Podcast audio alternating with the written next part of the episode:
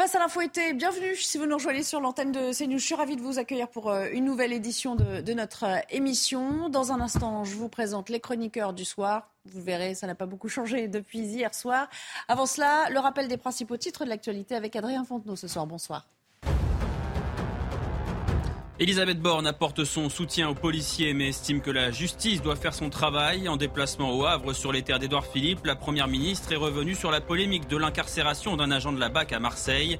Ce fonctionnaire soupçonné de violences policières lors des récentes émeutes, une sortie dans la lignée d'Emmanuel Macron qui comprend l'émotion des policiers mais rappelle que personne n'est au-dessus des lois.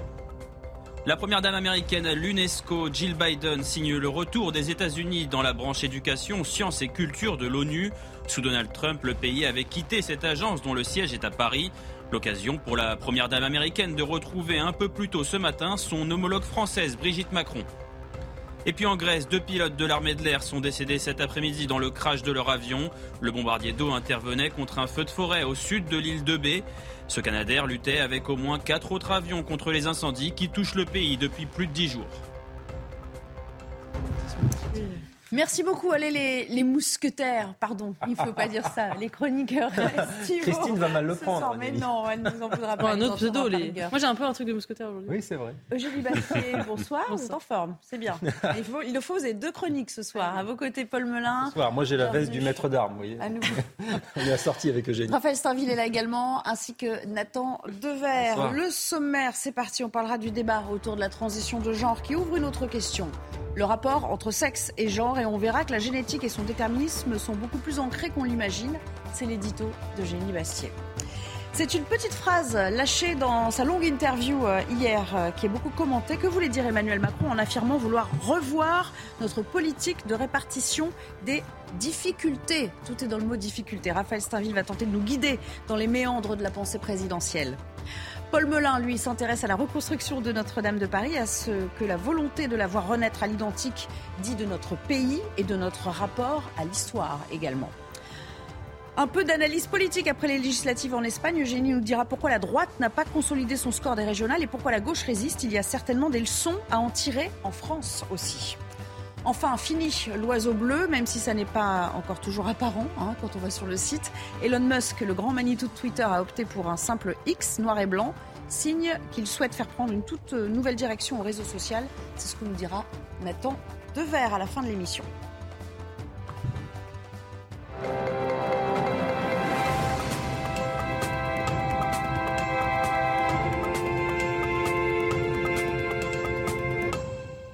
Et on commence donc avec vous, euh, Eugénie. Euh, la question du changement de sexe revient régulièrement euh, dans l'actualité. Il ne se passe pas une semaine sans qu'on la commente, à vrai dire. pour les progressistes, évidemment, c'est un nouveau droit. pour les conservateurs, c'est une dérive. Mais alors pourquoi ce sujet clive-t-il autant? Je pense d'abord qu'il clive beaucoup parce que c'est un sujet universel. La différence des sexes, c'est un, topos universel de l'humanité qu'on a toujours connu et ça touche finalement à à ce, tabou universel qui est la différence des sexes euh, et qui est, euh, qui, qui, est fondamental. C'est un débat qui effectivement est devenu omniprésent. Aux États-Unis, c'est le cœur de la guerre culturelle entre républicains et démocrates. On en a parlé aussi en Espagne, on en parlera peut-être tout à l'heure euh, au sujet des élections. Ça a été aussi un gros débat en Espagne puisque les socialistes ont mis en œuvre l'affirmation de genre dès 16 ans. Euh, pourquoi c'est un débat particulièrement crucial aujourd'hui? Parce que ça touche aussi aux enfants, puisque le débat, c'est pas tant la transition chez les adultes que la transition de genre chez les enfants euh, qui, et chez les adolescents qui le demandent de plus en plus parce qu'ils sont soumis euh, à une idéologie qui, les pousse à le faire. et il y a un gros débat, en fait, sur le, rapport entre la science et l'idéologie. Et d'ailleurs, les scientifiques sont pas vraiment d'accord. Et d'ailleurs, récemment, ça a été euh, relancé aux États-Unis, puisque la Société d'endocrinologie américaine a publié un avis en disant qu'ils étaient favorables à la transition de genre des mineurs.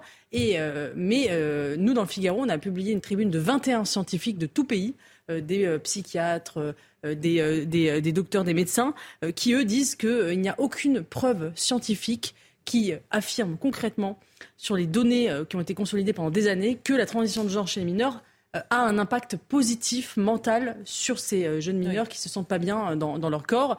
Et eux prônent plutôt que des changements radicaux comme l'administration d'hormones ou de la chirurgie, il prône un accompagnement psychothérapique euh, de, ces, de ces enfants euh, et de passer plutôt par la, par la psychiatrie, par la psychologie, l'accompagnement plutôt que par des changements radicaux qui sont, rappelons-le, irréversibles, euh, puisque effectivement, quand on prend ces hormones ou quand on fait de la chirurgie de genre, eh bien, ça peut occasionner un certain nombre de, de, risques, comme la stérilité, la dépendance à vie aux médicaments ou l'angoisse du regret, puisque beaucoup de ces gens qui ont transitionné regrettent. Et donc, eux disent, il faut, euh, voilà, quand il y a des risques, la balance bénéfice-risque euh, n'est pas avérée et il vaut mhm. mieux mettre en œuvre un principe de précaution à l'égard des mineurs. Et beaucoup de pays le font petit à petit. Aux États-Unis, vous avez presque la moitié des États américains qui désormais interdisent la transition de genre chez les mineurs. Alors cette question, euh, elle ouvre une autre question plus large qui est celle du rapport entre sexe et genre.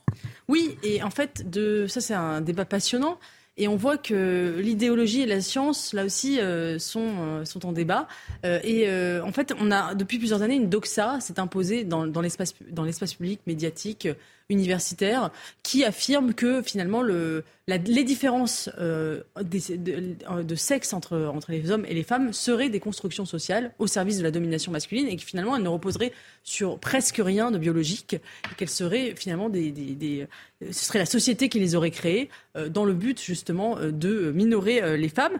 Mais en fait, on se rend compte, il y a un renversement qui est en train d'avoir lieu puisqu'on se rend compte de plus en plus que euh, que euh, la, science vient prouver ce que l'évidence semblait démontrer, c'est-à-dire qu'effectivement, il existe des différences biologiques entre les hommes et les femmes et qu'on ne peut pas euh, les nier.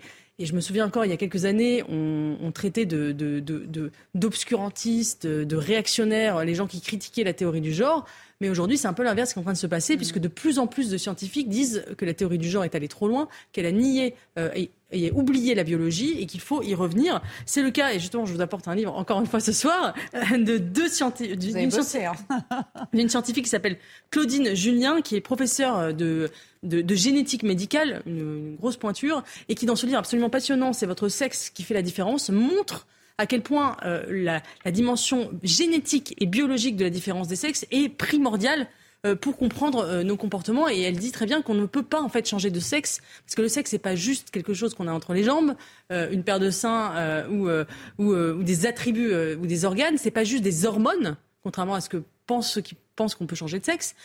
c'est un, un, ensemble d'attributs génétiques et biologiques qui euh, imprègnent chaque strate de notre existence et nos corps de la tête aux pieds, notamment à travers les chromosomes qui sont euh, effectivement XX pour les femmes et XY pour les hommes, sauf évidemment la petite part ultra minoritaire des intersexes qui peut exister où il y a un trouble dans ces, dans ces chromosomiques, mais qui est vraiment infinitésimal par rapport à la transition de genre dont on parle aujourd'hui, et, et, que c'est quelque chose qui nous détermine fondamentalement de la tête aux pieds et on a tendance à l'oublier. Euh, et notamment, elle le dit notamment en France, parce qu'en France, on a un peu un mépris pour la biologie au profit de la sociologie, parce qu'on est euh, un peuple épris de liberté, qu'on ne veut surtout pas devoir de déterminisme, et qu'on prend au premier degré la phrase de Simone de Beauvoir, on ne naît pas femme, on le devient, alors que c'était beaucoup plus subtil euh, dans, le deuxième sexe, évidemment.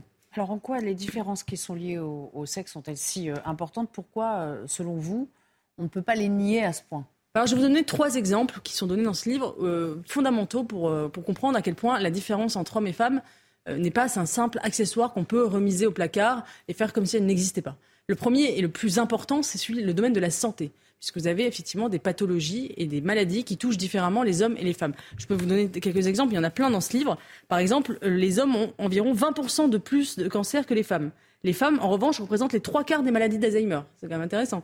Euh, les hommes meurent en moyenne plus jeunes que les femmes, mais celles-ci souffrent davantage de maladies chroniques. Les hommes sont plus sujets aux maladies psychiatriques, autisme, schizophrénie. Par exemple, l'autisme est en train d'être multiplié en ce moment. Euh, il y a une explosion d'autisme et ça touche euh, beaucoup plus les petits garçons que les petites filles. Donc si on ne prend pas en considération ces, données biologiques et génétiques, on s'empêche de répondre concrètement, de cibler des politiques publiques spécifiques en termes de santé. Deuxième exemple, c'est la question du sport avec les athlètes transgenres. Alors beaucoup de, vous savez qu'il y a le grand débat. Est-ce que des athlètes transgenres, donc qui sont devenus des hommes, qui sont devenus des femmes, peuvent participer aux compétitions sportives féminines? Et ce qu'elles expliquent, c'est que souvent on mesure d'ailleurs leur, le, fait qu'elles puissent participer à leur taux d'hormones. Euh, est-ce qu'ils ont des hormones suffisamment basses, etc. De testostérone notamment. Mais en fait, elles disent c'est, c'est pas que les hormones en fait, parce que notre, la musculature des hommes et des femmes est totalement différente. Par exemple, vous avez 73% euh, de musculature en plus dans les bras chez les hommes au terme de siècles et des siècles d'évolution par rapport aux femmes. Et ça, ça leur donne une force physique évidemment euh, avantageuse et que c'est pas juste une question d'hormones, c'est une question vraiment de, morphologie. Et donc on peut pas nier ça. Et il y a évidemment un avantage et c'est évidemment une injustice que de vouloir faire euh, enfin, concourir ces, ces, hommes devenus femmes avec les, avec les femmes.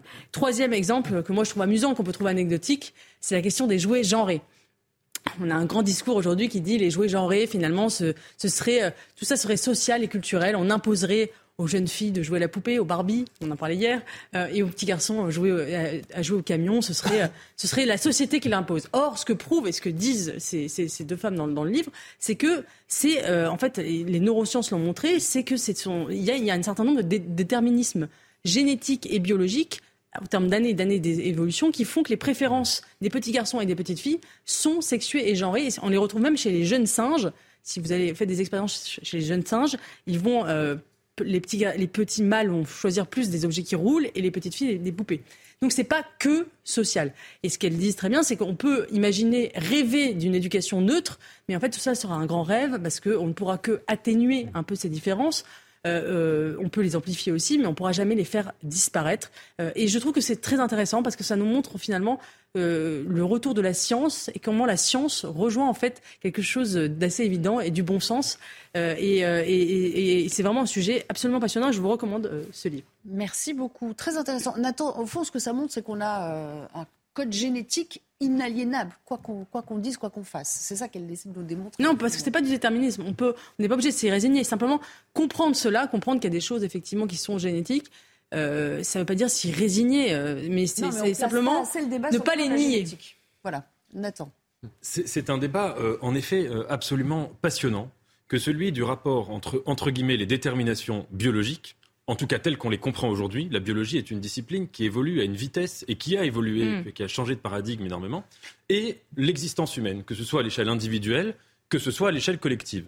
Le propre même d'une vision de la politique, où on voudrait aider l'existence, où on voudrait réduire l'existence humaine à sa détermination biologique, c'est-à-dire à la vie nue, c'est quelque mm. chose qu'on a beaucoup vu, d'ailleurs, je fais une comparaison, mais pendant le coronavirus, où précisément l'existence était ramenée à la détermination et à la logique de survie, de finalité biologique. Ça me semble extrêmement, non seulement dangereux, mais surtout c'est une sorte de paupérisation de l'existence humaine. Au contraire, moi, ce qui me paraît passionnant dans la question trans, au sens où même Sartre pouvait poser la, faire des réflexions sur la question juive, c'est que en fait, ça nous fait réfléchir sur comment une existence humaine peut à un moment s'arracher à ces déterminations biologiques ou à ce qu'on conçoit comme des déterminations biologiques. Évidemment, ça ne jamais totalement, mais en tout cas, comment le mouvement même de l'existence humaine, c'est un mouvement trans, transductif. Ça veut dire même quand on n'est pas concerné par cette question-là, d'aller par-delà. Trans, ça veut dire aller au-delà. Mhm. Et ça d'autant plus que la biologie elle-même est caractérisée par un phénomène d'émergence. Ce qui caractérise le vivant, c'est que vous avez la matière inerte, qui est soumise à des lois, à des lois physiques notamment, et puis chimico-physiques, vous avez un certain moment où une certaine organisation de la matière inerte fait que va émerger ce que Jonas appelle le phénomène de vie. Donc la biologie elle-même est émergente par rapport à la physique. Et par rapport à la biologie, l'existence, que ce soit subjective, que ce soit sociale, que ce soit culturelle et a fortiori politique, est elle-même une émergence du biologique. Donc je pense qu'il y a un risque profond d'avoir une vision réductionniste de l'existence à la biologie. Allez-y, Raphaël. Je, trouve que c'est à la fois un débat euh, minuscule à l'échelle, des hommes, parce que la question trans ne euh, concerne peu de monde, et en même temps, on voit à quel point euh, ce, débat est en train de déborder et d'occuper une grande partie de nos esprits. Moi, j'ai souvenir d'un livre qui m'a beaucoup frappé ces, derniers mois, c'est Abigail Schreier, qui est une journaliste du New York, Times, je crois, qui l'a écrit, qui s'appelle... Wall Street Journal. Oui, oui, Wall Street Journal. Euh, dommage irréversible. Et vous parliez de, de cette question trans, mais aujourd'hui, j'ai surtout l'impression que c'est une, une pression trans, voire même un lobby euh, un lobby trans qui est en train de s'imposer et qui fait que un certain nombre de notamment de jeunes filles qui jusqu'à présent n'étaient absolument pas concernées par, euh, par cette, cette question-là. Les questions de dysphorie de genre concernaient presque exclusivement euh, les garçons. Aujourd'hui, on voit une surreprésentation, notamment dans les cabinets, de ces jeunes filles qui se posent cette question de la transidentité. Et ce qu'elle ce qu'elle notait euh, c'était plusieurs choses. Un, d'une part, la pression euh, des, réseaux sociaux. Deux, le poids de la pornographie, où un certain nombre de ces jeunes filles qui se pressaient dans ces cabinets euh, y allaient en disant non pas qu'elles voulaient devenir des hommes, mais qu'elles ne voulaient plus devenir des femmes parce que la violence qu'elles percevaient à travers la, pornographie faisait que leur état de, de, mm. femme rendait insupportable l'acte sexuel. Et la dernière chose, et c'est pour ça que j'en reviens toujours à cette question de la, de la pression trans, c'est que ceux qui, les médecins qui reçoivent ces, ces jeunes filles et ces jeunes hommes leur cabinet, aujourd'hui, par peur de la transphobie, euh, en viennent à accepter le, diagnostic, l'autodiagnostic de, de, ces patients comme une vérité euh, absolue. Et donc, jamais il n'y a, pas de remise en cause du diagnostic de la personne qui arrive avec euh, ce genre de trouble. et donc, on, en arrive presque mécaniquement à des traitements alors qu'on n'essaye pas de comprendre pourquoi ce, ces, jeunes hommes ou ces jeunes femmes se posent cette question. Au nom du respect des libertés individuelles, quoi, au fond. Surtout la peur de la transphobie, je vous dis.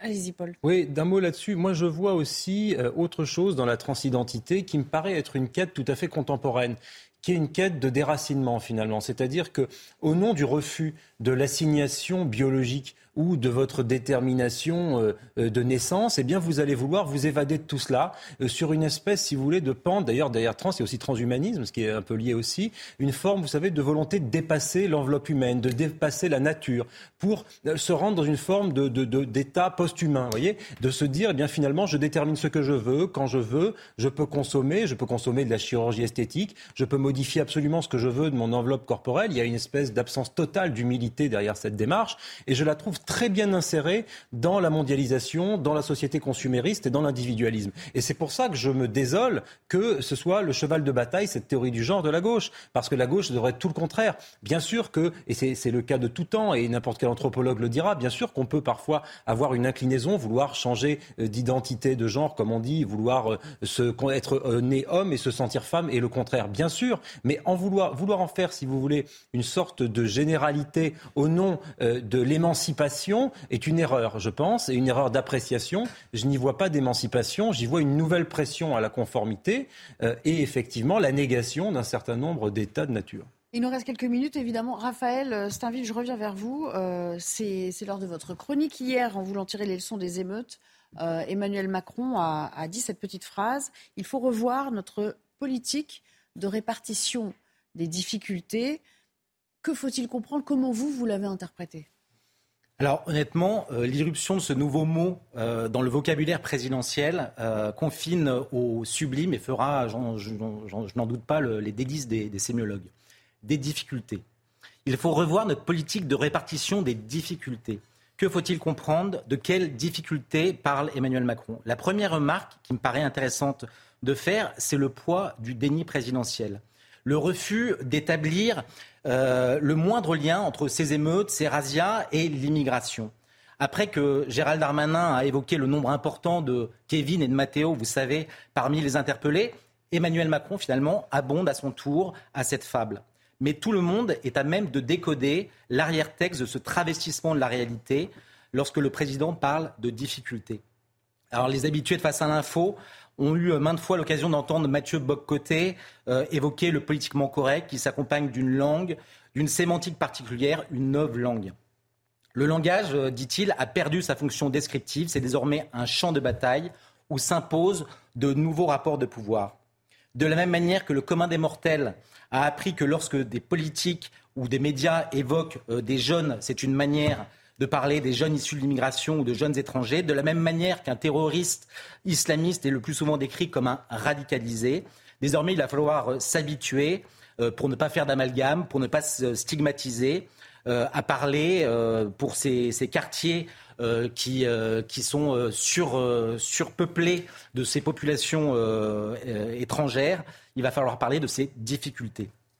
Alors, euh, concrètement, ça, signifie quoi cette nouvelle politique que veut mettre en œuvre euh, Emmanuel Macron? Alors, à vos yeux D'abord, il s'en cache pas, hein, ça, reste, ça reste flou et il, précisera sa pensée euh, dans, les mois qui viennent. Mais ces propos, finalement, si on essaye de, les comprendre, s'inscrivent dans la droite ligne de ce que le président déjà, devant les, les préfets qu'il avait réunis en septembre 2022, exprimait euh, lorsqu'il préconisait de mieux répartir les étrangers en situation irrégulière sur l'ensemble du territoire, avec l'idée de les envoyer dans les campagnes. Alors j'avoue, Emmanuel Macron ne parlait pas de, des campagnes, hein. euh, mais d'espaces ruraux, toujours cette langue techno avec mhm. un, argument euh, massu pour rendre cette idée géniale. quelle est la logique hein? D'abord, un, les espaces ruraux sont, sont, en train de perdre leur population. Deux, des classes, des commerces ferment. Bref, l'immigration est une seconde chance pour ces villages. Merci, Monsieur le Président. Mm. Mais au fond, que traduit cette politique de répartition? C'est peut-être là que c'est le plus intéressant.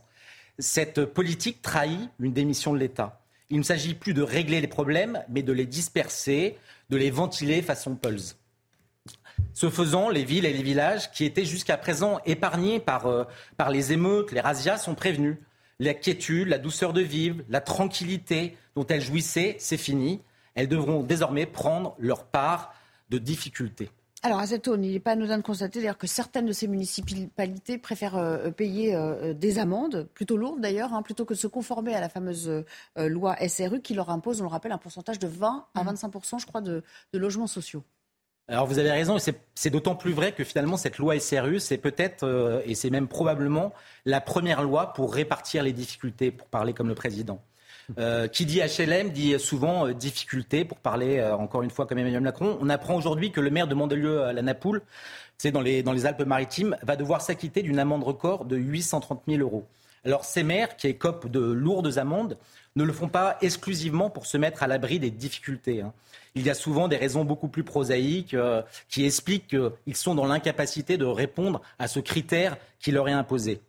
Le maire de, de Mandelieu explique que dans sa commune, euh, qui est fréquemment touché par les, intempéries. Il y a jusqu'à 80% de sa commune qui est inconstructible car frappée par des risques majeurs. Alors, euh, cette raison qui explique que, ces, nombreux maires, refusent ou mettent peu d'empressement à, se conformer à cette loi SRU, euh, c'est précisément parce qu'ils essayent de limiter les, risques que, l'on peut constater dans certaines communes qui euh, aujourd'hui euh, ont une immigration, euh, ou en tout cas une population d'origine étrangère très abondante. Alors, le président a évoqué, je le cite, ces 500 communes où ces difficultés ont émergé.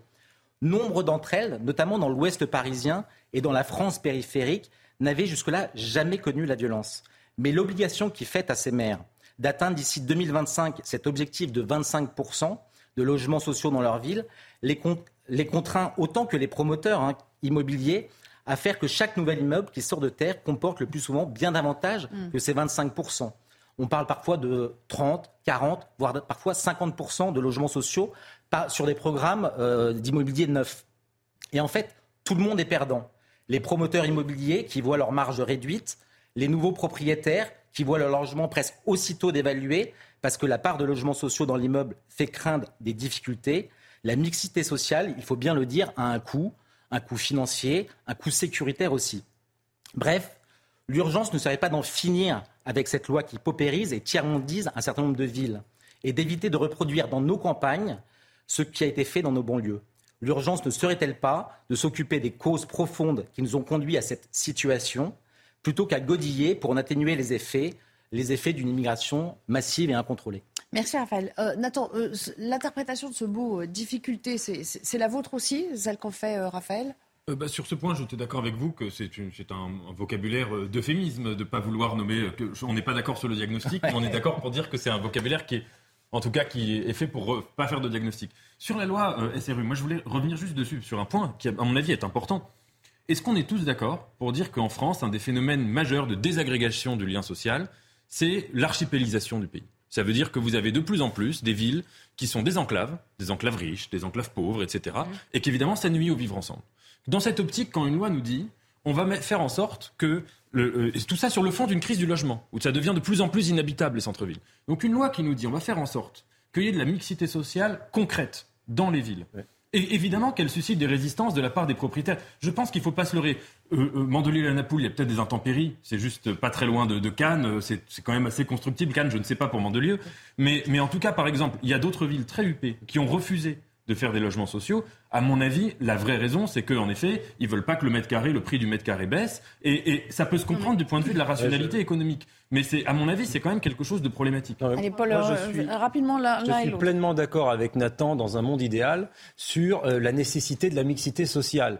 Et c'est pas moi qui critique la ghettoisation et le fait qu'effectivement nous, nous créons des ghettos euh, depuis bien des années, bien des décennies et que nous avons tort et qu'il faut promouvoir la mixité qui va le contraire. Cependant, on ne peut pas créer de la mixité si on n'a pas d'abord rétabli un certain nombre de problèmes, à savoir d'abord remettre en place un peu d'ordre dans ce pays. On ne peut pas mettre en place la mixité si tant est que vous avez encore des points de deal, des difficultés, de la violence, des trafics ou euh, une volonté de ne pas s'assimiler ou en tout cas une désassimilation. Donc je pense qu'il faut d'abord mettre de l'ordre, assimiler ceux qui doivent être assimilés et à mon avis réduire l'immigration massive. Et dans, ces, dans ce contexte-là, on pourra envisager la mixité. Mais là, on fait tout à l'envers. C'est-à-dire qu'on va aller euh, déporter un certain nombre de problèmes sur les territoires ruraux alors même qu'ils n'en ont pas. Euh, tout ça parce que, évidemment, on ne veut pas résoudre les problèmes à la racine. Je pense que c'est ça le problème. un dernier mot. La, la répartition n'est acceptable que si elle s'accompagne par une réduction drastique des flux migratoires. C'est-à-dire que si vous répartissez pour ensuite que finalement les, banlieues de, soient des, sas, c'est-à-dire qu'à chaque fois que des gens arrivent, vous les répartissez qui n'en fait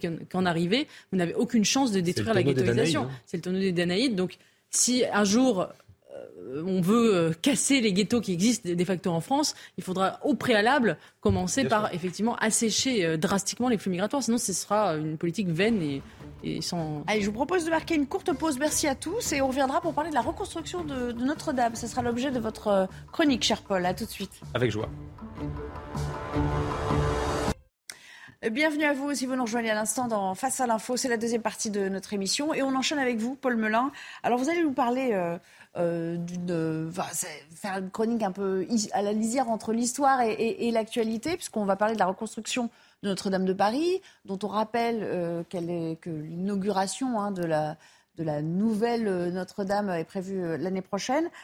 pour vous, c'est une histoire typiquement française. Expliquez-nous pourquoi. Oui, tout à fait. Alors moi, je voulais absolument vous parler de Notre-Dame. D'abord pour le symbole immense qu'est Notre-Dame pour, pour, nos vies à tous et pour notre histoire, mais plus encore parce que je crois euh, que l'architecture dit énormément euh, de notre civilisation et que les choix architecturaux que nous faisons, euh, parfois d'ailleurs on, ne met pas assez de place peut-être à l'architecture dans le débat public, c'est absolument fondamental.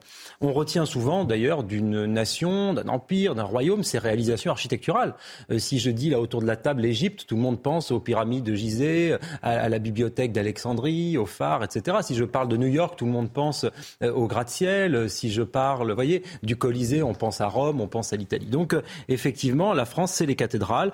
Et que l'on soit croyant ou non, je crois qu'il y a dans euh, les pierres des cathédrales le creuset d'une identité qui dépasse, bien sûr, notre appartenance religieuse, notre seule appartenance religieuse. Notre-Dame, finalement, est une sorte de quintessence de tout cela. C'est effectivement, et là je fais un point d'histoire extrêmement rapide, mais Notre-Dame est effectivement euh, le fruit de travaux euh, prodigieux, absolument phénoménal, près de 200 ans de travaux. Tout commence en 1163 et termine en 1345. Et finalement, il y a derrière les prémices d'un génie français de bâtisseur très tôt, à une période où d'ailleurs, et, les médiévistes se battent pour réhabiliter euh, cette période de notre histoire, il y avait aussi un génie architectural absolument formidable et où euh, le Moyen Âge n'est pas qu'une parenthèse de l'histoire. Alors, après, cela va varier hein, selon les, périodes. Au début du 19e siècle, par exemple, juste après la Révolution française, Notre-Dame est, est, dans un piteux état. Hein. D'ailleurs, même quand l'empereur pénètre dans l'enceinte de la cathédrale, on refait à la hâte, on maquille un peu, mais la cathédrale est dans un piteux état. Tout ça va changer grâce à deux hommes bien connus. Le premier, euh, c'est Victor Hugo, bien sûr, qui par euh, son livre, par son roman, va eh bien remettre au goût du jour Notre-Dame, va le remettre dans le cœur et dans l'esprit des Français, va habiter le monument finalement de l'âme de ces personnages. Et ça, c'est fondamental. Et le deuxième homme, bah, c'est Viollet-le-Duc, euh, architecte extrêmement célèbre, extrêmement fécond, qui est aussi un historien, alors aux travaux euh, spécialistes du, Moyen Âge, aux travaux parfois contestés, mais auxquels on doit énormément de monuments, la cité de Carcassonne, le château de Roquetaillade et Notre-Dame de Paris. Donc ce qui est très important, pourquoi je, je parle de cela, c'est parce que dès le 19e siècle, finalement, Viollet-le-Duc est dans une perspective de refaire Notre-Dame à l'identique. Déjà, mais d'un identique fantasmé. Parce que naturellement, il va même euh, défaire un certain nombre de choses, en mettre d'autres, il va se dire ça fait, ça fait plus Moyen Âge. Alors qu'en fait, euh, certains historiens très précis nous expliqueront que tout ça n'était pas très très exact. Mais dès le début, il va vouloir fantasmer cette période et la remettre au goût du jour. Donc l'histoire de Notre-Dame et de ses restaurations, c'est déjà une histoire de reconstruire à l'identique. C'est pour ça que je dis que c'est une histoire très française. Ce qui nous emmène évidemment à parler, euh, nous conduit à parler de l'incendie terrible qu'on a vécu en, en 2019 et qui a détruit, on le rappelle, la, totalité de la charpente. Là, on est déjà bien avancé hein, en ce moment dans la, dans la reconstruction. Ça a suscité un émoi incroyable euh, un peu partout dans le monde, hein, bien au-delà des, frontières de l'Hexagone. Euh, pourquoi est-ce un fait majeur, en somme? C'est un fait majeur parce que, si vous voulez, ça va bien au-delà, finalement, de Notre-Dame. Ça va même au-delà de la chrétienté. Moi, je pense qu'il y a derrière Notre-Dame l'idée d'un sanctuaire de l'identité française, de son symbole, euh, qui est peut-être d'ailleurs un sanctuaire, pourquoi pas euh, athée, pourquoi pas. On, y met un peu ce que l'on veut derrière, mais en tout cas, c'est une sorte, si vous voulez, de place forte. Et euh, cet élan de désolation, pour moi, a bien à voir avec, si vous voulez, une sorte de métaphore, de personnification d'une forme de déclin. Lorsqu'on voit, on a tous vu ces images absolument déchirantes quand on voit la flèche s'écrouler dans les flammes, euh, il y avait quelque chose, si vous voulez, de quasiment mystique, de quasiment dévorant de désolation. Donc euh, certains même, d'ailleurs, à l'époque, avaient vu, euh, ce qui n'est pas forcément mon cas, mais presque un signe du destin, voyez-vous, un, signe envoyé comme une forme de, détresse totale. Donc après l'émotion, une question majeure s'est posée, c'est-à-dire comment est-ce que l'on va reconstruire? Et, et ce comment va-t-on construire, il est fondamental. C'était d'abord, bien sûr, un défi technique parce que quelque part on remet le génie français euh, face euh, à ces, à ces comment à ces périls, à ces menaces. On se dit mais est-ce qu'on a encore le génie euh, technique, artistique? Parce que là c'est quasiment de l'artisanat d'art d'ailleurs de reconstruire cela. et effectivement est-ce qu'on a les savoir-faire? Eh bien oui, c'est ça la, la, bonne nouvelle que je retire. Là, pour le coup, je vais en donner une très bonne. Grâce au savoir-faire, notamment dans les territoires, grâce à notre travail du bois, 281 métiers d'art en France, le bois, les vitraux. Finalement, le défi quelque part est relevé. C'était un des objectifs. Je lui jette pas souvent des fleurs, je vais le faire ce soir, du président de la République. Et tout ça a été possible, et je pense effectivement une prouesse française. C'est pour ça aussi que ça dit de notre génie, de notre capacité à innover, euh, même aujourd'hui. Mais que dit cette reconstruction à l'identique de notre pays, au fond? Alors, on est allé à tâtons sur cette affaire de reconstruction à l'identique. Au début, Édouard Philippe avait annoncé l'idée d'un concours d'architecture. Alors moi, spontanément, je m'étais dit, bon, euh, c'est intéressant. On fait appel, les grands concours d'architecture ont fait notre histoire, on le sait depuis fort longtemps, depuis Gustave Eiffel. Et euh, tout ça va susciter des idées. Et le ministre de la Culture de l'époque déclarait même, il y a une envie de créativité autour de cette flèche, faisons-la vivre. Et Emmanuel Macron, assez surprenant, envisageait lui au tout début un geste contemporain. Je mets entre guillemets, hein, c'est une situation du président de la République. Alors quelques idées avaient euh, émergé certaines étaient un peu loufoques. On avait pensé des jardins sur le toit avec de la permaculture, que sais-je. Ça, ça avait peut-être les faveurs d'ailleurs de Madame Hidalgo. Il y avait l'idée de balade sur les toits. Il y avait même un projet avec une flamme géante, voyez. Donc, euh, les architectes contemporains avaient un certain nombre d'idées. Et alors, contre toute attente, tout ça s'arrête, l'Élysée tranche et choisit une reconstruction à l'identique avec l'architecte en chef euh, Philippe Villeneuve, bien connu sous la supervision du général Georges Lain. Et donc là, il y a vraiment, euh, si vous voulez, une décision forte. Et le président de la République, l'Élysée, par cette décision, vient arbitrer un débat qui est plus philosophique et politique finalement que architectural entre deux visions. Je l'ai fait très court là-dessus. Une première vision qui est celle de l'innovation. Euh, du progrès, de dire, eh bien oui, chaque époque construit ses monuments. Les cathédrales, elles viennent un peu de nulle part, finalement. Au XIIe, au XIIIe siècle, c'est une innovation, ces cathédrales. Donc pourquoi le XXIe siècle ne serait pas lui aussi un siècle d'innovation un symbole d'émancipation, de progrès, de nouveauté. Et puis il y avait une deuxième vision qui s'opposait et qui semble avoir emporté, qui était le désir d'une sanctuarisation, d'une conservation, de dire bien non, Notre-Dame c'est un sanctuaire, il faut la reconstruire à l'identique euh, du XIIIe siècle. C'est pourquoi l'œuvre de Viollet-le-Duc jadis, et c'est pourquoi il faut respecter les bâtisseurs de cathédrales. Alors moi, euh, vous vous en doutez, je préfère plutôt la deuxième vision. Pour moi, Notre-Dame est un temple, un catalyseur, quelque chose qui est, qui est sacré, qui reflète notre identité. Et même le pays le plus innovant au monde, et je crois que nous sommes un pays très innovant, peut construire, peut faire des gestes. Il y a un certain nombre de bâtiments contemporains merveilleux, mais il y a certaines choses euh, qu'il est bon, je crois, de conserver euh, et que, effectivement, il est bon d'entretenir et de protéger parce que ça révèle quelque part l'âme de la France et l'âme de la France n'a pas vocation à s'éteindre. C'est intéressant, mais avec le recul, ça aurait été impensable d'opter pour la voie du modernisme, Raphaël Steinville? Je pense qu'en tout cas, euh, ça aurait provoqué un tel émoi populaire euh, que ça aurait eu probablement des conséquences politiques. Euh, les Français n'auraient pas compris? Les Français, même je pense que le reste du monde ne l'aurait pas compris. donc ça, ça rendait déjà, je pense, cette geste impossible. Mais ce qui est intéressant, c'est que Viollet-le-Duc, certes, il a restauré à l'identique, ou presque. Je crois que c'est la statuaire euh, qui représente les, apôtres sur le, sur le toit de Notre-Dame. Il s'est lui-même représenté euh, dans, dans, la figure de je ne sais plus quel apôtre. Donc il, y a quand même des, des, touches très personnelles. Après, moi, ce que je, constate euh, aussi, c'est qu'aujourd'hui, on, vient, on en vient à citer les architectes qui, qui, qui mettent leurs pattes même s'ils vont reconstruire, reconstruire à, l'identique. À l'époque, les bâtisseurs, c'était des anonymes. Euh, ils ne laissaient pas de traces, ils n'avaient pas euh, l'obsession de laisser une trace dans l'histoire. C'était vraiment un geste de dévotion euh, à l'égard de Dieu. Eugénie, je suis sûre que ça vous passionne. Et, euh, je ne vais pas vous demander ce que, comment vous auriez voulu Ce qui me fait c'est qu'à l'époque où il y a eu ce débat sur la flèche de Notre-Dame, euh, je me souviens, c'était à la soirée de Valeurs Actuelles. J'en avais débattu avec, euh, enfin, j'en avais parlé en coulisses avec Jacques Attali et Michel Houellebecq. Et Jacques Attali avait dit, moi, je trouverais ça génial qu'on laisse la, la, cathédrale effondrée en ruine, comme ça, ce serait ah super, ce serait un symbole, etc. Et Michel Houellebecq lui avait répondu, Excellente idée, Jacques. Il avait répondu c'est complètement con ce que vous dites. Les Chinois ne viennent que pour ça. J'avais trouvé ça génial parce qu'il y avait l'espèce de cynisme des abusés de Welbeck face à l'espèce de, l'autre cynisme d'Atali. Euh, mais bon, euh, bref, et donc ça m'a fait repenser à ce, à ce, débat. Mais ce que je trouve intéressant dans, dans, dans la démarche euh, d'Emmanuel Macron sur Notre-Dame, c'est qu'il a voulu justement faire du Macron, c'est-à-dire euh, en disant si, c'est pas moi qui pilote le sujet, le, projet de A à Z, ça va pas se faire. Donc euh, le bureau de Georges Lain est à l'Élysée. Et en effet, effectivement, on peut, c'est un projet qui a été mené à bien. Si, je pense que si on l'avait laissé euh, aux gens du peut-être de la du ministère de la Culture ou les DRAC, avec la bureaucratie qu'il y a dans ces dans ces ministères là, ce serait peut-être pas allé aussi vite. et donc il y a une espèce de, de souci d'efficacité qui a été mise en œuvre. Euh, pour une fois, l'échéance a été tenue. Celle des 100 jours n'a pas été tenue. Euh, mais d'apaisement, mais Sachant que vous parliez, de, vous parliez de postérité à propos des, architectes modernes, on, sait que c'est très important aussi aux yeux des, présidents de, la cinquième de, de, laisser leur marque, leur empreinte. On l'a vu avec François Mitterrand, la pyramide du Louvre. Enfin, je veux dire, euh, Emmanuel Macron, il aurait pu être tenté aussi par un, projet pharaonique qui, lui est servi par, par les circonstances pour imprimer sa marque. Il ne l'a pas fait finalement. Il a assez vite tranché d'ailleurs hein, sur la question à l'époque, Nathan. Moi, c'est le grand point d'accord que j'ai avec Paul. C'était d'ailleurs notre première discussion. On s'était rencontrés en discutant de ça, sur l'architecture qui est malheureusement l'art le plus oublié aujourd'hui du monde contemporain. Regardez comment on s'est battu pour faire les Jeux Olympiques, euh, dont on ne se souviendra pas dans 500 ans. Hein. et euh, personne ne songe à refaire une exposition universelle. Et tout est dit quand on dit ça. Malheureusement, ce, ce qui est triste, moi, moi j'ai un regard qui est un peu différent du vôtre, mais pas, mais pas totalement. Euh, ce qui est triste, c'est que quand on est confronté à la perspective d'une construction ou d'une reconstruction d'une grande cathédrale. C'était le cas pour euh, Viollet-le-Duc, qui, comme vous le disiez très bien, fantasmait un Moyen Âge, mais donc euh, euh, super représenté et hyper, enfin, exagérait un peu ce Moyen Âge-là. Donc il a apporté sa patte.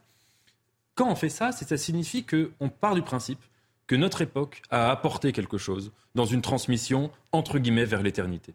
Ce que je trouve très triste dans le choix de reconstruire à l'identique, absolument à l'identique, c'est que c'est comme une manière de sous-entendre que notre époque n'aurait rien à apporter.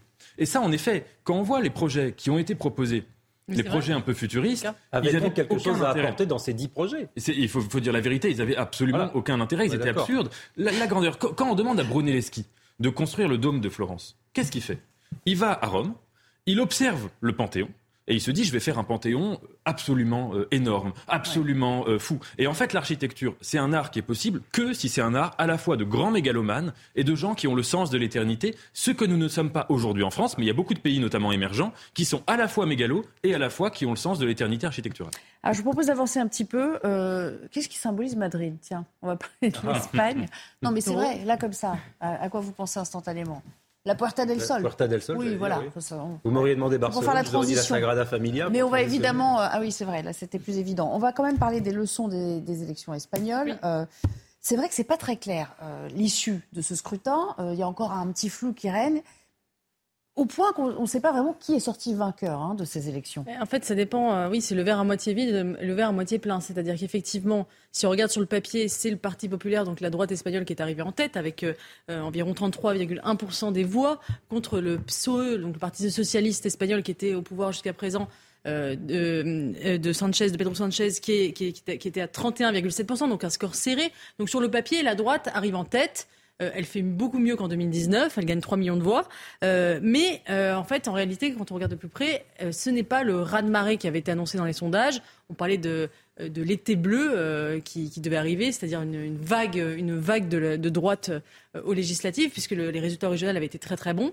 et ça, pas, ça ne s'est pas produit, puisqu'effectivement, la droite n'a pas réussi à, rassembler la majorité, la majorité au Parlement. Donc, elle, ne pourra pas, probablement pas gouverner. C'est probablement Pedro Sanchez qui va rester au pouvoir. Alors, pourquoi? Alors, ce qui est intéressant, c'est que déjà on peut, on peut tirer et le grand perdant, le grand perdant, pardon, c'est Vox, le parti euh, hmm. d'extrême droite de droite radicale, qui lui perd 600 000 voix, euh, qui euh, passe de, de, 15 à 12% des suffrages, alors qu'on attendait une explosion dans la lignée de ce qui se passe en Europe ces, ces dernières années, ces derniers mois, avec Mélanie en Italie, avec ce qui s'est passé dans le nord de l'Europe, ce qui se passe à l'est aussi de, l'Europe. Et non, Vox a été coupé dans, sa, dans son ascension.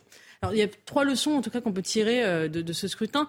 Euh, d'abord, euh, c'est que dans ce contexte, effectivement, d'avancer des droites en Europe, il y a une extraordinaire résilience sur laquelle on va revenir, résistance, j'aime pas le mot résilience, du, Parti socialiste et de la gauche espagnole, qui, est un peu une qui fait un peu figure d'exception avec la gauche danoise, mais pour des raisons très différentes, dans le paysage européen. alors, euh, j'expliquerai plus tard les, raisons, selon moi, de, cette, résistance. La deuxième leçon, et que je trouve intéressante, notamment pour Emmanuel Macron, c'est que finalement, la maîtrise de l'agenda politique et la prise de risque en politique peut s'avérer payante, puisqu'on a un Pedro Sanchez qui a décidé d'avancer euh, les élections législatives en disant j'ai perdu les élections régionales, et eh bien je vais provoquer le destin, provoquer la chance et aller chercher cette élection et quand on voit un Emmanuel Macron parfois un peu enferré euh, dans, une forme de crise sans fin de la politique française qui n'arrive pas à faire passer ses réformes, alors que la gauche espagnole a fait passer 200 réformes depuis qu'elle est au pouvoir, 200 lois, elle est très très active, euh, il y a une forme de prise de risque politique qui s'avère payante. Et je trouve ça intéressant euh, d'un point, de vue, euh, politique. Et la troisième leçon qu'on peut tirer globalement, c'est un peu le retour des partis de gouvernement et du bipartisme traditionnel politique. là où depuis quelques années en Europe, on, avait l'émergence de, partis populistes et extrêmes, que ce soit à droite ou à gauche, puisqu'il y a un effondrement de Podemos en Espagne et de la gauche radicale, on va y revenir. et, en tout cas, la droite radicale marque le pas, puisque Vox descend dans, dans les dans les urnes. Et donc, on peut se demander si, après la vague populiste qu'a connue l'Europe dans les années 2010, il n'y a pas un phénomène de recomposition et de retour du clivage droite-gauche.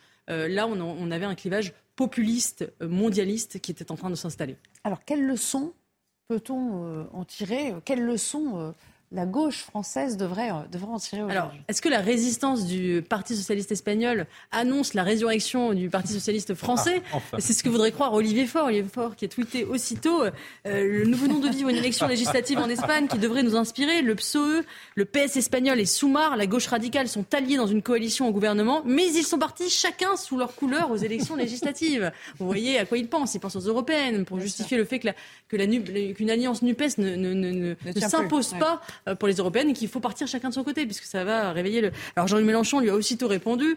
Olivier Faure raconte des histoires. Le système électoral espagnol est complètement différent. À l'heure du danger, de tels conseils sont désastreux. Évidemment, euh, parce que vu l'état de la gauche radicale en Espagne, il n'a pas envie d'en s'en inspirer. Mais c'est ça qui est intéressant justement, c'est que la gauche radicale, c'est-à-dire la, la Nupes espagnole, c'est en fait effondré. Podemos, qui était le grand parti euh, de gauche dans lequel, duquel s'est inspiré beaucoup Jean-Luc Mélenchon, c'est euh, absolument euh, écroulé.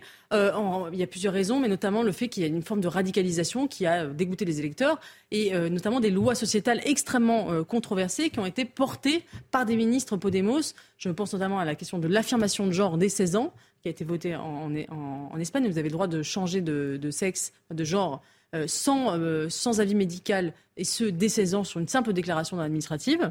Euh, et une autre loi qui a été très controversée, qui a été portée par le, par le ministère de l'égalité aux mains de Podemos, qui est la loi Solo si et si, seul un oui et oui, qui est une loi sur le consentement dans les rapports sexuels, donc une loi féministe, mais qui aboutit à l'effet inverse, c'est-à-dire que ça a libéré euh, parce qu'il y, a une question de peine maximale et minimale. Et en fait, ça a inversé la charge de la preuve, qui a abouti à une libération euh, de violeurs en Espagne, en Espagne qui avaient été condamnés et mis en prison, qui ont été libérés par un effet. Euh, un effet comment dire non prévu de la loi et donc c'était absolument une catastrophe un naufrage Podemos s'est accroché à cette loi en disant qu'elle était bonne etc etc ça a été une, catastrophe et en fait la leçon que pourrait tirer la gauche française c'est que finalement c'est que la, la, voilà, la gauche radicale s'effondre et que c'est plutôt la gauche modérée euh, de Pedro Sanchez qui reste aux manettes. Euh, Pedro Sanchez, qui je le rappelle, euh, a, a, consolidé le projet de réforme de retraite à 67 ans qui avait été voté par les socialistes. On est loin quand même de, du Parti ah socialiste en France actuel et de Jean-Luc Mélenchon. Euh, et la, dernière leçon, c'est euh, et qui est une leçon, on a dit, qui, ne risque pas de fonctionner en France, c'est que l'antifascisme, la rhétorique antifasciste a fonctionné euh, en Espagne, puisqu'en fait, Pedro Sanchez et les socialistes ont agité le spectre d'une alliance entre Vox, la, droite radicale et le Parti populaire en essayant de dire que c'était la même chose et que c'était le fascisme.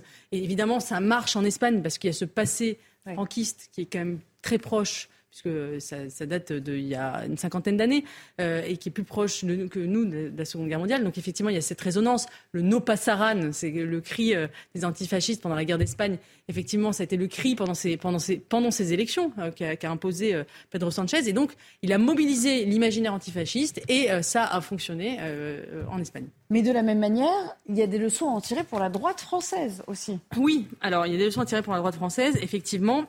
Euh, c'est d'abord, euh, on peut voir le verre à moitié plein, mais euh, à moitié vide et le verre à moitié plein. C'est-à-dire que ce qui s'est passé aussi, c'est que il y a eu aussi une résurrection du Parti populaire espagnol qui s'était effondré en 2019 et qui est quand même remonté, même s'il n'est pas remonté autant qu'il aurait espéré. et notamment, il a asséché une partie de Vox et il a aussi noyé une partie de Ciudadanos, qui était un peu le En Marche espagnol, c'est-à-dire des centristes libéraux qui ont complètement disparu du paysage politique. Donc, quelle leçon pour en tirer la droite française? Soit effectivement d'aller chercher les, les voix d'un parti macroniste centriste et d'aller les assécher, soit effectivement euh, d'aller euh, tirer, à, tirer les, les, voix de la droite radicale.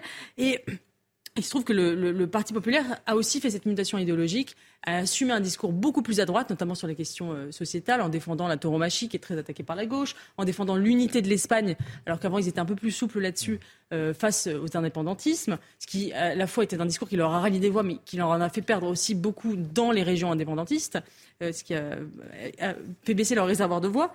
mais il y a quand même une révolution idéologique qui s'est mise mis en place avec cette ligne Ayuso. Ayuso, c'est la, la maire de Madrid qui est, qui est très, à la fois très libérale et très identitaire. Euh, qui a notamment pendant le confinement, euh, ça devrait vous plaire Nathan, a, refusé de confiner Madrid, et qui a assuré sa réélection. Euh, et, et, donc voilà, une, une, ligne à la fois voilà, libérale et identitaire qui a parvenu quand même à, qui, qui est parvenu à réduire effectivement la droite radicale, Vox, qui c'est un peu une exception en Europe, baisse. Euh, et, et, ce, et, ce, en fait, c'est un peu le, le pari de Nicolas Sarkozy en 2016, c'est-à-dire d'assumer un, un, discours de droite euh, assumé pour faire baisser l'extrême droite et la droite radicale. Et c'est ce qui s'est passé en Espagne. Euh, et, après, on peut s'interroger aussi sur l'échec de Vox. Est-ce que c'est dû effectivement euh, à ce discours offensif de la droite, euh, de la droite traditionnelle, ou est-ce que c'est dû aussi à, un excès de radicalité, notamment sur le climato-scepticisme assumé de, ce parti, alors même que l'Espagne est dans la fournaise? En tout cas, il y a beaucoup, beaucoup de sujets à, à s'inspirer pour notre propre parti politique, tout en regardant le contexte spécifique de l'Espagne, puisqu'évidemment, il y a la question régionaliste qui est très très forte et qui n'est pas réplicable du tout dans notre, dans notre, dans notre pays, et la question effectivement de l'antifascisme qui est beaucoup plus euh, euh, comment dire nodale puisque puisque le, passé franquiste est présent. Euh, Raphaël, ça, vous a passionné ce, scrutin et est-ce que vous l'analysez aussi à l'aune de la, de la politique française ou vous voyez les limites aussi comme elle les En fait, ce, scrutin est intéressant à, plusieurs titres, mais la première chose quand même qu'il faut dire, c'est que euh, avant de, de, faire d'en tirer de, grandes conclusions, il faut quand même rappeler que ce scrutin a été frappé euh, une nouvelle fois, un peu comme partout euh, et notamment en France, par une, un grand désintérêt des, des, électeurs. Je crois que le, taux de, participation était de 53%. Donc c'est compliqué d'en tirer des, des, leçons absolument définitives, alors même que c'est encore la traduction de cette scission démocratique qu'on trouve un peu partout.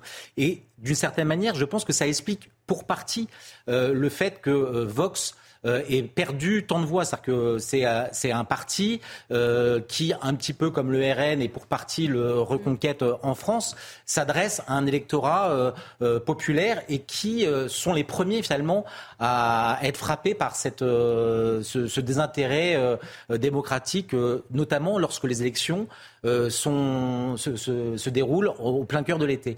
Et c'est là où on peut euh, en, tirer, en tout cas tirer un coup de chapeau à, Sanchez. C'est-à-dire que Euh, moi, je ne sais pas du tout pour faire l'apologie de sa politique, mais en revanche, comme maître tacticien, c'est sûr qu'il a, il a, il avait tout compris de, des, fragilités des uns et des autres. Et il faut rajouter une chose, et c'est que le Parti populaire, contrairement justement à Pedro Sanchez, qui n'a autant il a, il a mitraillé Vox et, et, le, Parti populaire, en revanche, il a ménagé ceux qui allaient probablement constituer sa, prochaine majorité. à, à l'inverse, le PP a été très dur euh, dans sa différenciation avec euh, Vox euh, et ça a pour partie fragilisé Vox et, condamné peut-être les espérances du Parti populaire de, de reprendre les rênes. Un mot, Paul.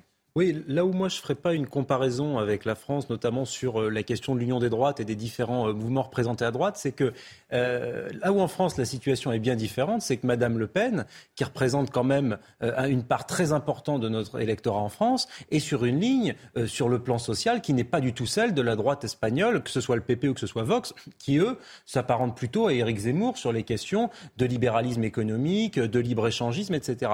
Donc je crois que comparaison n'est pas raison. Ce qu'a compris Marine Le peine aussi en France, c'est qu'effectivement, un bon nombre de Français en avaient marre de la mondialisation, en avaient marre du moins-disant social. Et ça s'est aussi incarné dans les enquêtes d'opinion sur la question des retraites, par exemple, où on a eu une sorte d'union un peu bizarre, un peu contre nature, où Madame Le Pen disait la même chose que ce que disait la CGT. Alors là, c'est pas du tout la même situation en Espagne. Parce qu'en Espagne, effectivement, à part Podemos, il n'y a pas beaucoup de partis qui sont dans une logique euh, de recours à l'État, providence, etc. Donc je pense que typiquement, si on prend ne serait-ce que la, la comment dirais-je, la dynamique, la dimension économique, du débat public, euh, ça n'a absolument rien à voir dans euh, l'échiquier politique entre la France et l'Espagne.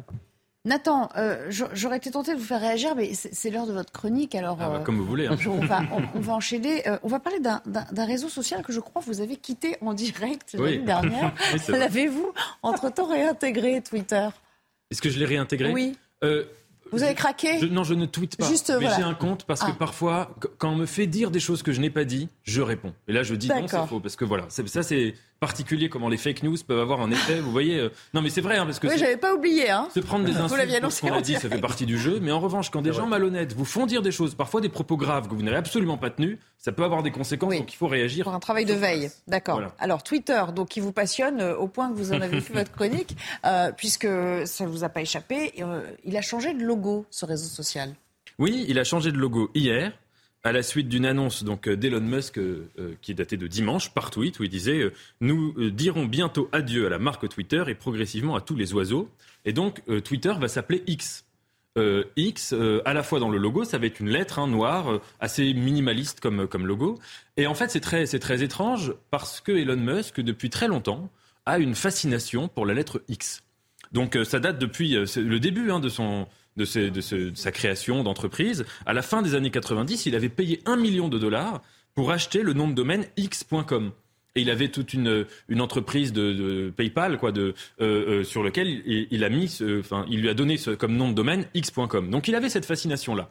Alors comment interpréter la fascination, sachant qu'il y avait beaucoup de ses amis qui lui disaient que euh, c'était quand même bizarre X, notamment parce qu'il y avait plein d'allusions à la pornographie, mais lui-même disait non non, je tiens à euh, inscrire mon empire, euh, si vous voulez, sous l'égide de la lettre X. La SpaceX, c'est ça Exactement, oui, totalement. Et, et alors, plusieurs interprétations. La première, ce serait de dire que le X, c'est le mot, enfin la lettre même, le symbole même de l'énigmatique. Vous savez, c'est euh, euh, quand Kant dit euh, que l'objet transcendantal est indéterminé, il dit c'est l'objet transcendantal égal X. Et c'est vrai que quelque part, Elon Musk, c'est le égal X de notre société. Ce que je veux dire par là, c'est que c'est l'homme qui prétend être le révolutionnaire alors c'est un peu un révolutionnaire puissant, si vous voulez. C'est un révolutionnaire qui a le plus de pouvoir sur Terre. Mais le révolutionnaire de tous les dossiers métaphysiques qui vont concerner notre avenir, que ce soit l'intelligence artificielle, que ce soit l'exploration spatiale, que ce soit les réseaux sociaux, que ce soit les transports, euh, euh, les transports de l'avenir, et que euh, dans ce cas-là, il veut nous montrer que là,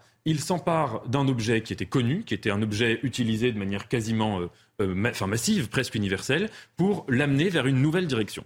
Mhm. Alors en l'occurrence, Twitter s'était appelé Twitter en référence au tweet qui désigne le gazouillement. Mhm. Donc, si vous voulez, c'était cette idée que nous allions devenir des oiseaux et que l'agora, ce serait un pépiment d'oiseaux. De ce point de vue, c'était très réussi. Mhm. Et le, le X, donc ce, nouveau nom correspond pour Musk à la volonté de faire un changement de cap dans Twitter et de faire en sorte que ça devienne une plateforme universelle. Ça veut dire pas seulement un réseau social, mais qui inclut des systèmes de messagerie, d'audio, vidéo, des systèmes de paiement, euh, de banque, et créer un marché mondial. Donc si vous voulez créer une application qui puisse remplacer et inclure à peu près toutes les implications existantes sur le modèle chinois de WeChat. Alors, ça date d'il y a quelques semaines déjà, hein, puisque ça s'inscrit au fond dans une politique euh, euh, de, son rachat de Twitter. Enfin, je veux dire, euh, on voit qu'il essaie d'imprimer quelque chose de nouveau. Oui, alors Twitter, quand, quand, Musk a racheté Twitter, la musique ambiante qui a beaucoup été dite et qu'on a beaucoup entendue, c'était de dire en gros euh, Twitter était un paradis qui hmm. tombe euh, dans des mauvaises vins et ça va devenir euh, très très inquiétant, c'est très grave. Alors moi j'ai un regard assez critique sur ce qu'a fait Musk avec Twitter, hein, très critique même, mais je pense que ce qui était dérangeant dans cette musique, c'était de donner l'impression que Twitter avant était un objet globalement vertueux. Moi je pense que le vice était profondément dans la matrice. Parce qu'il y avait déjà une contradiction fondamentale avec Twitter, c'est que le principe de Twitter, c'est de dire on va créer un espace de démocratie directe de la parole, avec une horizontalité de la parole. Tout le monde peut s'exprimer et chacun s'exprime avec la même légitimité. Contrairement, par exemple, au modèle ancien de répartition, avec une distinction entre la parole privée, celle de la plupart des citoyens, et la parole publique, ceux qui ont le droit de s'exprimer dans les médias, etc. Or, évidemment, l'horizontalité sur Twitter est une fausse horizontalité. Mhm. D'abord parce qu'elle est soumise à un critère qui est en fait quantitatif, et ça c'est très important. Avant les réseaux sociaux, le critère de répartition de la parole, c'est un critère qu'on pourrait qualifier comme un critère de légitimité. Vous avez envie de vous exprimer sur les, pas, sur les vaccins, euh, vous êtes euh, spécialiste mhm. euh, de la question de la vaccination, vous avez un certain nombre de critères de compétences universitaires qui vous donnent une légitimité de votre parole, et donc votre parole va avoir plus de poids que celle de moi, par exemple, sur les vaccins. Sur Twitter, le seul critère, c'est le critère quantitatif de l'algorithme, des likes, des follow, et en plus avec la valorisation de certains discours par rapport à d'autres. Donc je pense qu'il y avait déjà un problème. Maintenant, Elon Musk, me semble-t-il, a très très lourdement aggravé les problèmes déjà intrinsèques de Twitter. Alors premièrement, je n'en vais pas en parler, mais sur l'aspect managérial, il a licencié énormément de monde, etc. Mais ça, je ne vais pas en parler parce que moi, je, veux réfléchir sur la question de ce qui a changé du point de vue de l'utilisateur de la plateforme Twitter. Alors la première chose, c'est qu'il s'est, je ne sais pas s'il s'est inspiré volontairement, mais un des personnages les plus intéressants de notre époque, c'est le président du Salvador, Bukele. Euh, parce que c'est un président euh, qui, qui, préside son pays sur Twitter. Donc c'est absolument lunaire. Hein. Euh, il faut voir le compte Twitter de, de, de, de M. Bukele. quand il veut virer un, un, ministre, il le dit.